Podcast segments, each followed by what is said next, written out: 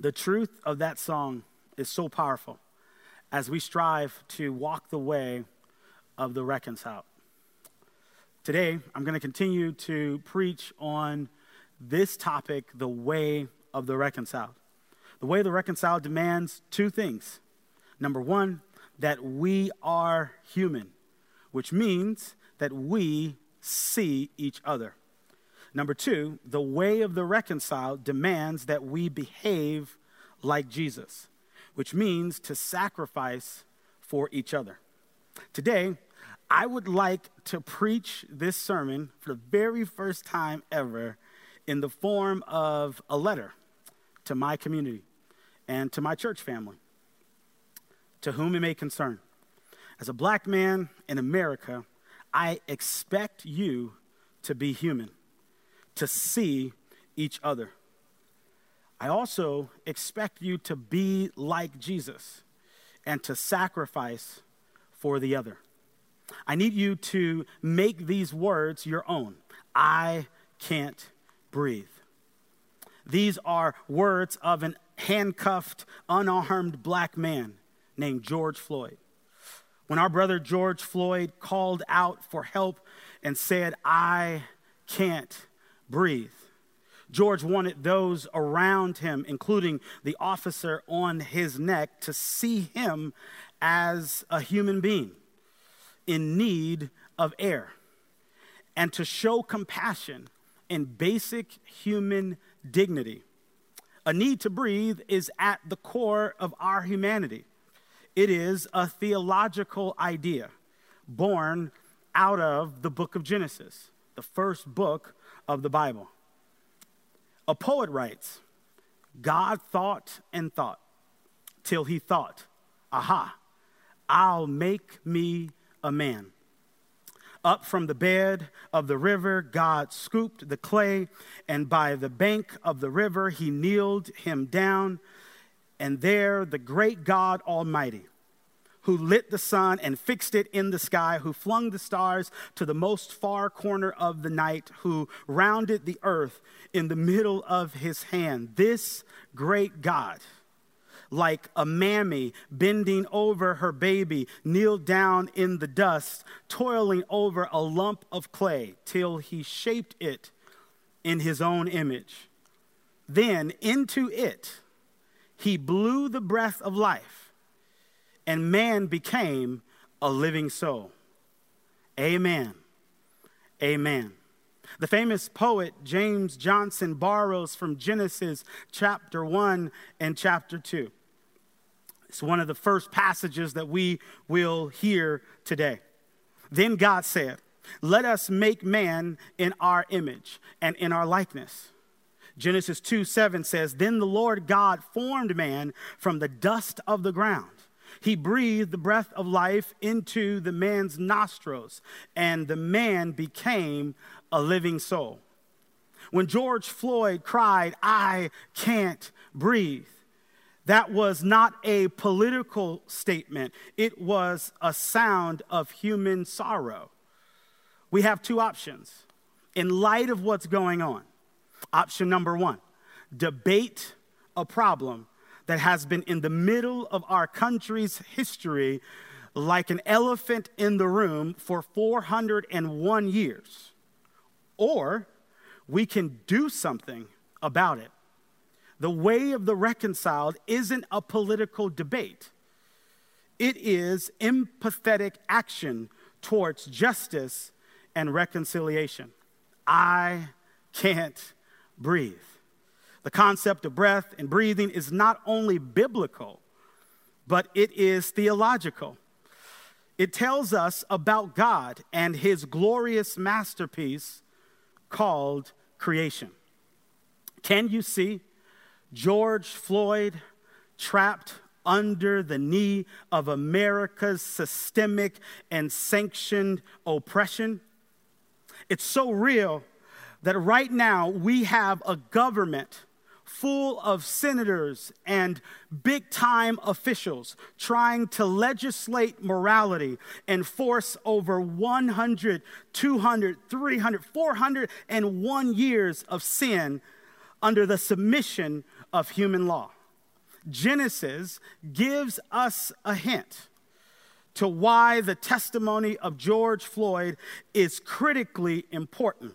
Because if he can't breathe, the imago Dei, our dignity, worth, and value is up for debate in this supposed Christian nation. If George Floyd can't breathe, it questions the weight of our belief in God's ability to create and shape humanity. If George Floyd can't breathe, it begs the question what do we really believe? For anyone to take human life under their knee as the world is watching forces me to ask all of us, forces me to ask myself, how much is a life worth? And how much do we believe in humanity's inherent dignity, worth, and value? Is this something that we just say in evangelical circles? Or is this something that we truly hold near and dear to our hearts? Is this just orthodoxy? Or has this translated in my orthopraxy? Calling into question the value of creation inevitably puts its creator on trial. Did the creator make man in his image? Did the creator truly call man and his creation good? If God created, which he did, if he called it good, which he did, and if man is an image bearer, which we are, this might explain the feeling in many of our heads and in many of our hearts when we say to the screen as we watch George Floyd gasp for air, I can't breathe. I can't breathe reminds me of my own narrative. When I watched the video with the rest of the world, like many of you, I did not see a random black body lying on the ground. I saw value. I saw George Floyd. I saw an image bearer of God. But I also saw myself. I saw my own reflection. I was reminded of my appeal with unreasonable, overreaching, and racist police officers that have, that have taken it upon them, themselves to, to harass and oppress me in my neighborhood, in this city, and in cities across the country. I saw the racist jokes and unwelcome stereotypes my own kids have endured in this city and in this neighborhood and in neighborhoods across the country. I heard and saw systemic oppression experienced in recent history in and through my wife's career and my career and my parents' careers and my grandparents' careers in grocery stores, on golf courses, in boardrooms, and at dinner parties as George Floyd fought for his life in the middle of the street, I screamed with you at the TV, He can't breathe. Get off of him. He's compliant. And after one minute, after two minutes, after three minutes, after four minutes, after five and after six and after seven, almost nine minutes with you, I screamed, He can't breathe. The author of Genesis is Moses. And Moses describes the creation of man by using clay. Listen to this clay from the earth. But he also describes creation of man by the breath of God. This is significant because it says there is more to humanity than skin, bones, frame, muscles, vines and, and, and veins, excuse me, and tissue and, and blood. There, there, there is more to man.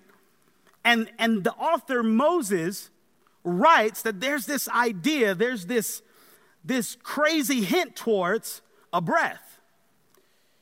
Moses writes as if in an instant, man became a living soul.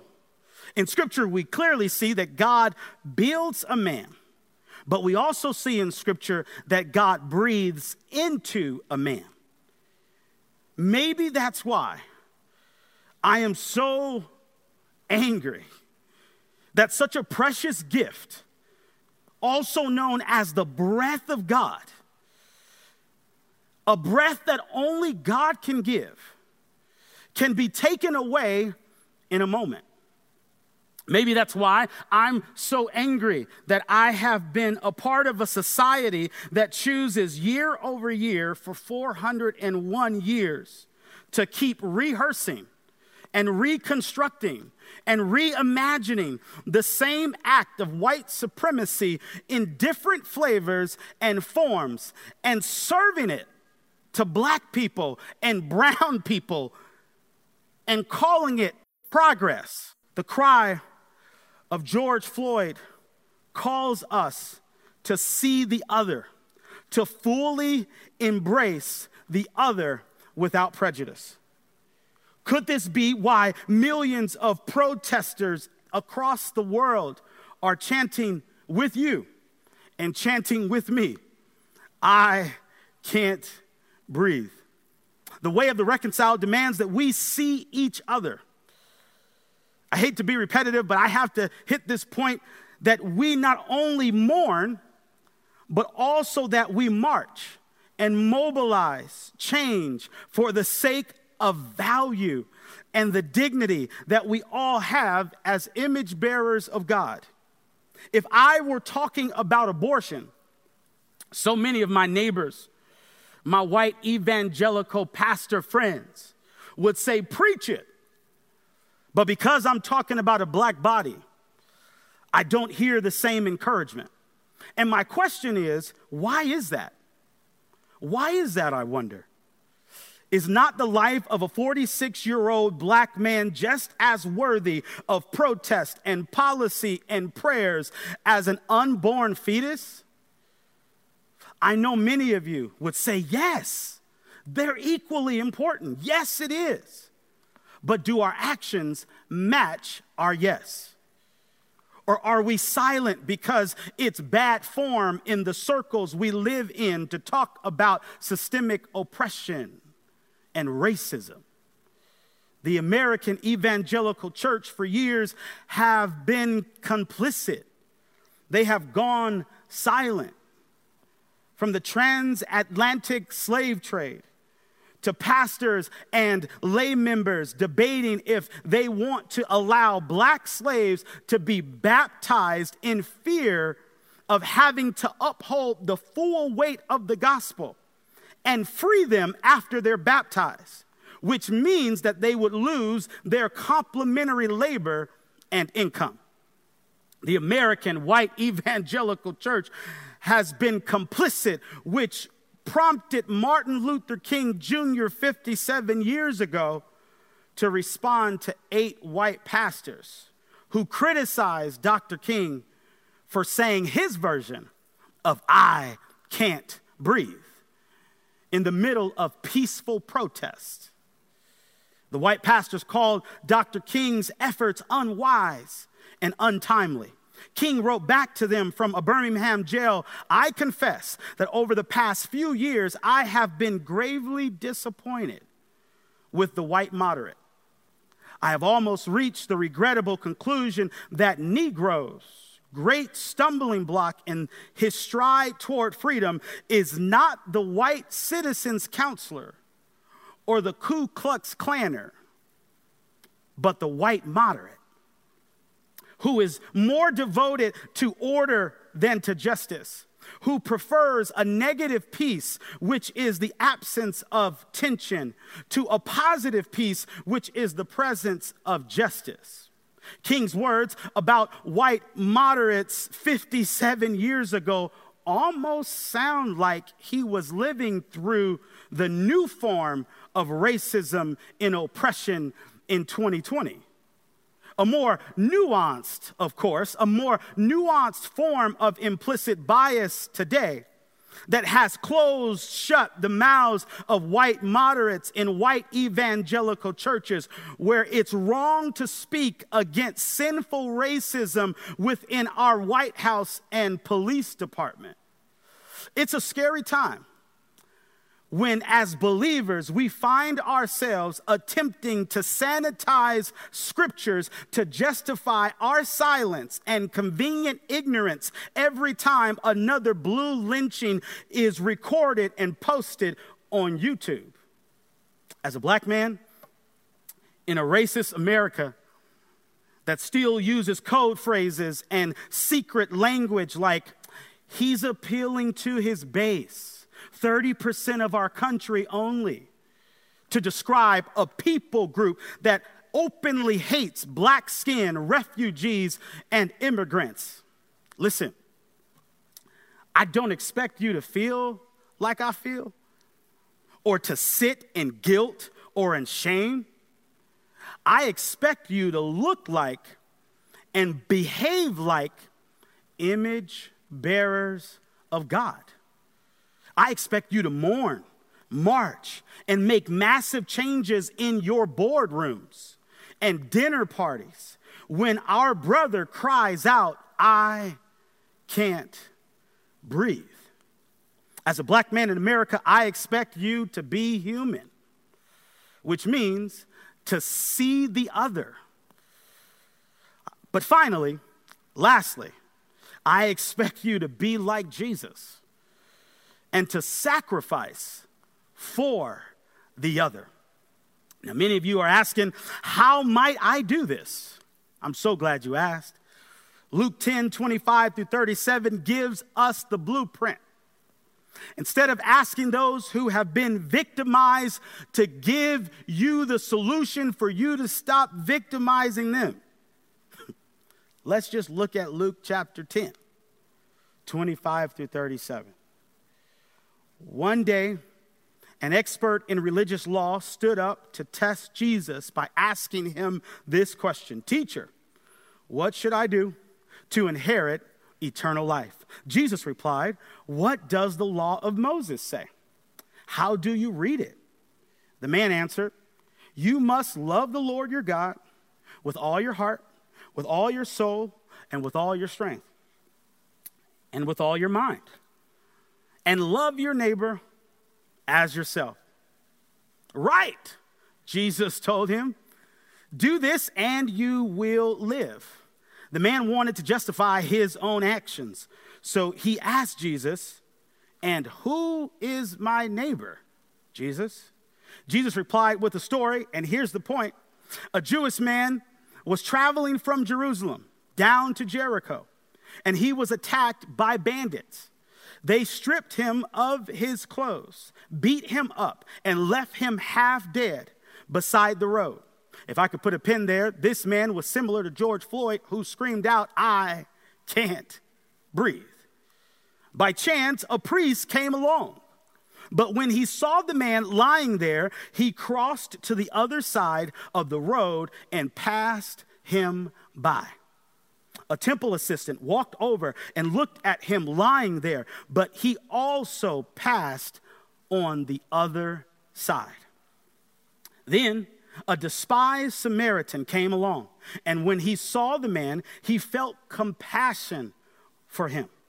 Going over to him, the Samaritan soothed his wounds with olive oil and wine and bandaged them. But he put the man, then he put the man on his own donkey and took him to an inn or a hotel, Airbnb, where he took care of him.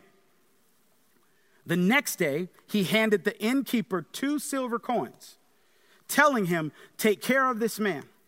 And if his bill runs higher than this, I will pay you the next time I'm here. Now, which of these, Jesus asked, which of these three would you say was a neighbor to the man who was attacked by the bandits?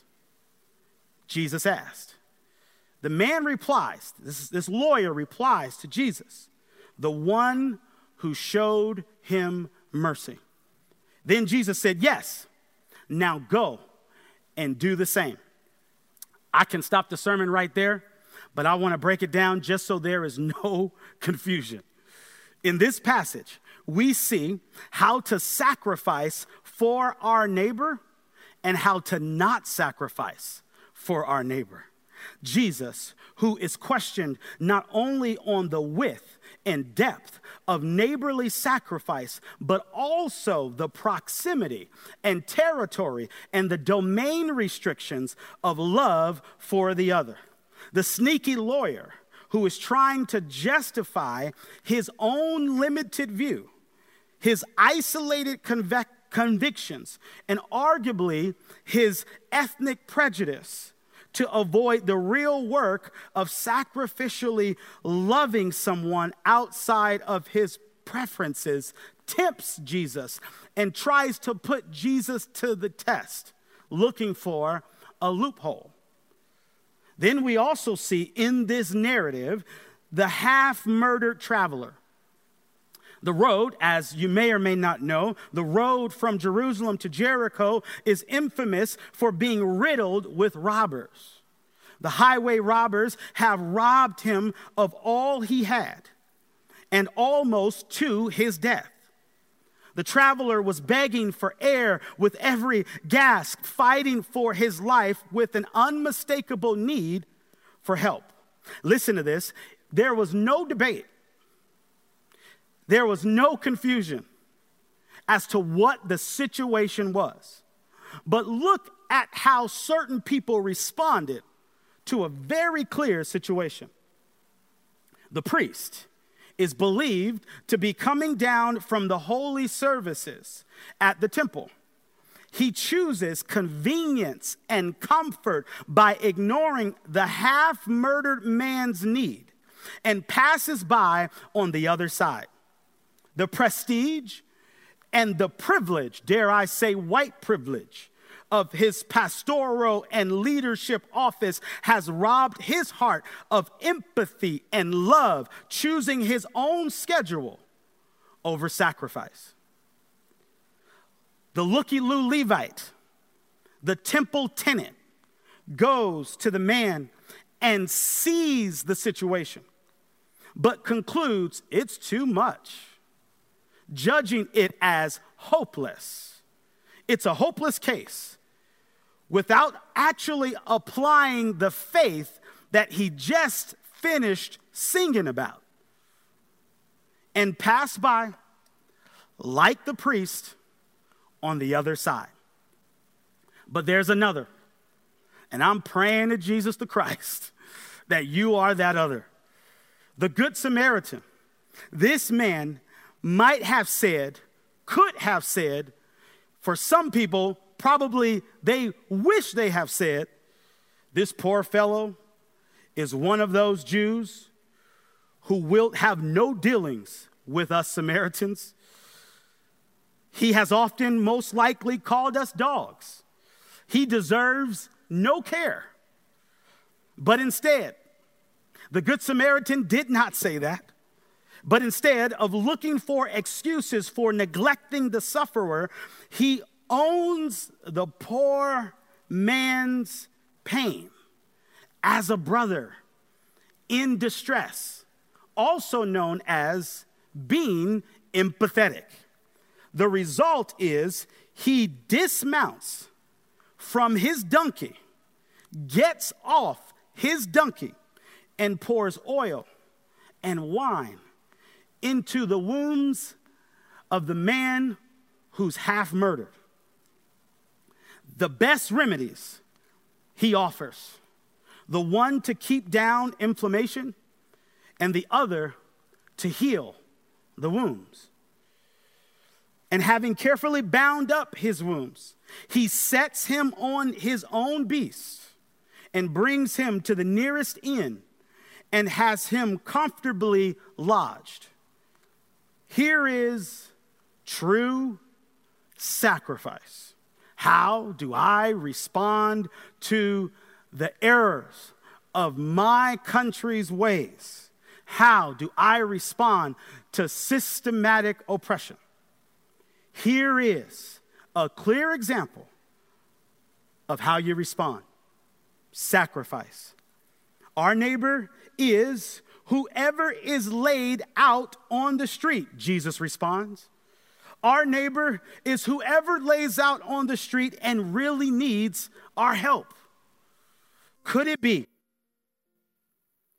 Could it be that God has brought the brokenness of an American systemic oppression to your street, on your phone, on your Facebook account, on your news channel, and to your churches and to your church stage in the form of the cry of George Floyd, I can't breathe. So you can respond only by the power. As Pastor Caleb said last week, only by the power of the Holy Spirit. Could it be that the Jesus that we serve is speaking to us and calling us to not only see the other, but to sacrifice for the other, like the Good Samaritan. More importantly, like the same Jesus we serve. Policies are great. Making our roads and streets safe is important. Donating to charity is awesome. Texting our friends and, and supporting people via social media, that's great. But I challenge you to reread Luke chapter 10, 25 through 37, and ask yourself, what does it look like for me? And I'll ask myself, what does it look like for Matthew? For me to get off my donkey, to spend my time, to leverage my resources, to lift this stranger onto my donkey, according to the text and not only take care of his room and board, but promise to cover any future costs. I'll tell you what that means if I could summarize it sacrifice. We are called to sacrifice. I challenge you to sacrifice. We are called to be like Jesus. I challenge you to be like Jesus, to put our privilege to put your privilege, to put our power, to put your power, and to put our preferences, to put your preferences on the line, to love our neighbor as ourselves, even if it's at the expense of our own comfort and our own safety. The gospel narrative screams sacrifice over political party. The, the gospel narrative screams sacrifice over my personal preferences. The gospel narrative, the death, burial, and resurrection of Jesus Christ begs of us to choose sacrifice over white privilege, over economic status, over that's them over there not us over here. The question is will we be informed by the gospel or by what's convenient? Today, I encourage you, as I close, to do two things be human, which means to see the other, but finally also to be like Jesus, which means to sacrifice for the other. Join me as I pray. Lord Jesus, we thank you that you have given us the truth of your word. It's kind of hard to debate Luke chapter 10 and the lengths that the Good Samaritan goes to make sure a total stranger is taken care of, even when it had nothing to do with him on paper. God, I pray that you will continue to speak to my heart and that you will continue to speak to the hearts and minds of every single person listening to this little message, to this little letter. I pray that you will heal our country and help us to navigate the challenges of this moment beyond the pandemic, beyond the riots, beyond all of these twists and turns, and help us to walk the way of the reconciled. Help us to be peacemakers, which sometimes means we are speaking truth to power. We give you praise. In Jesus' name, amen.